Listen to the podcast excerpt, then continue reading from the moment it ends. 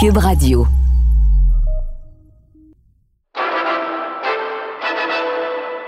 Partout, c'est la consternation.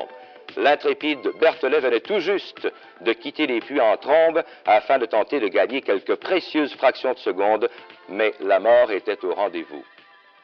Les autres voitures ont réussi à... Il y a 40 ans, mon pilote préféré mourait dans un terrible accident de Formule 1.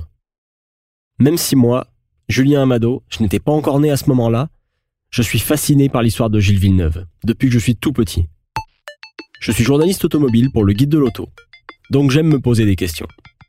Et je me suis toujours demandé comment un petit gars de Berthierville a réussi à forcer son destin pour se rendre jusqu'au sommet de la Formule 1. Gilles, quand il a dit Moi, je veux faire de la Formule 1, personne dans la famille qui savait ce que c'était de la Formule 1.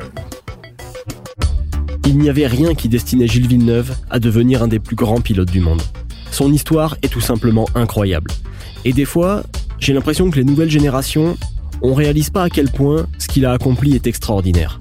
Car encore aujourd'hui, malgré un palmarès plutôt humble, il fascine tous ceux qui l'ont rencontré et le milieu de la F1 en général. Sur 67 Grands Prix, il y a eu 67 histoires de Villeneuve. Vous comprenez bien que Gilles, il était pour beaucoup d'entre nous une passion, quasiment. Il y avait les Grands Prix, il y avait Villeneuve.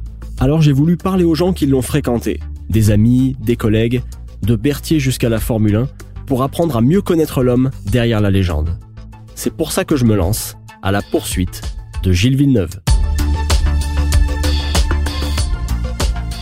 La série est disponible dans la section balado de l'application et sur le site de Cube Radio ou sur toutes les autres plateformes de balado.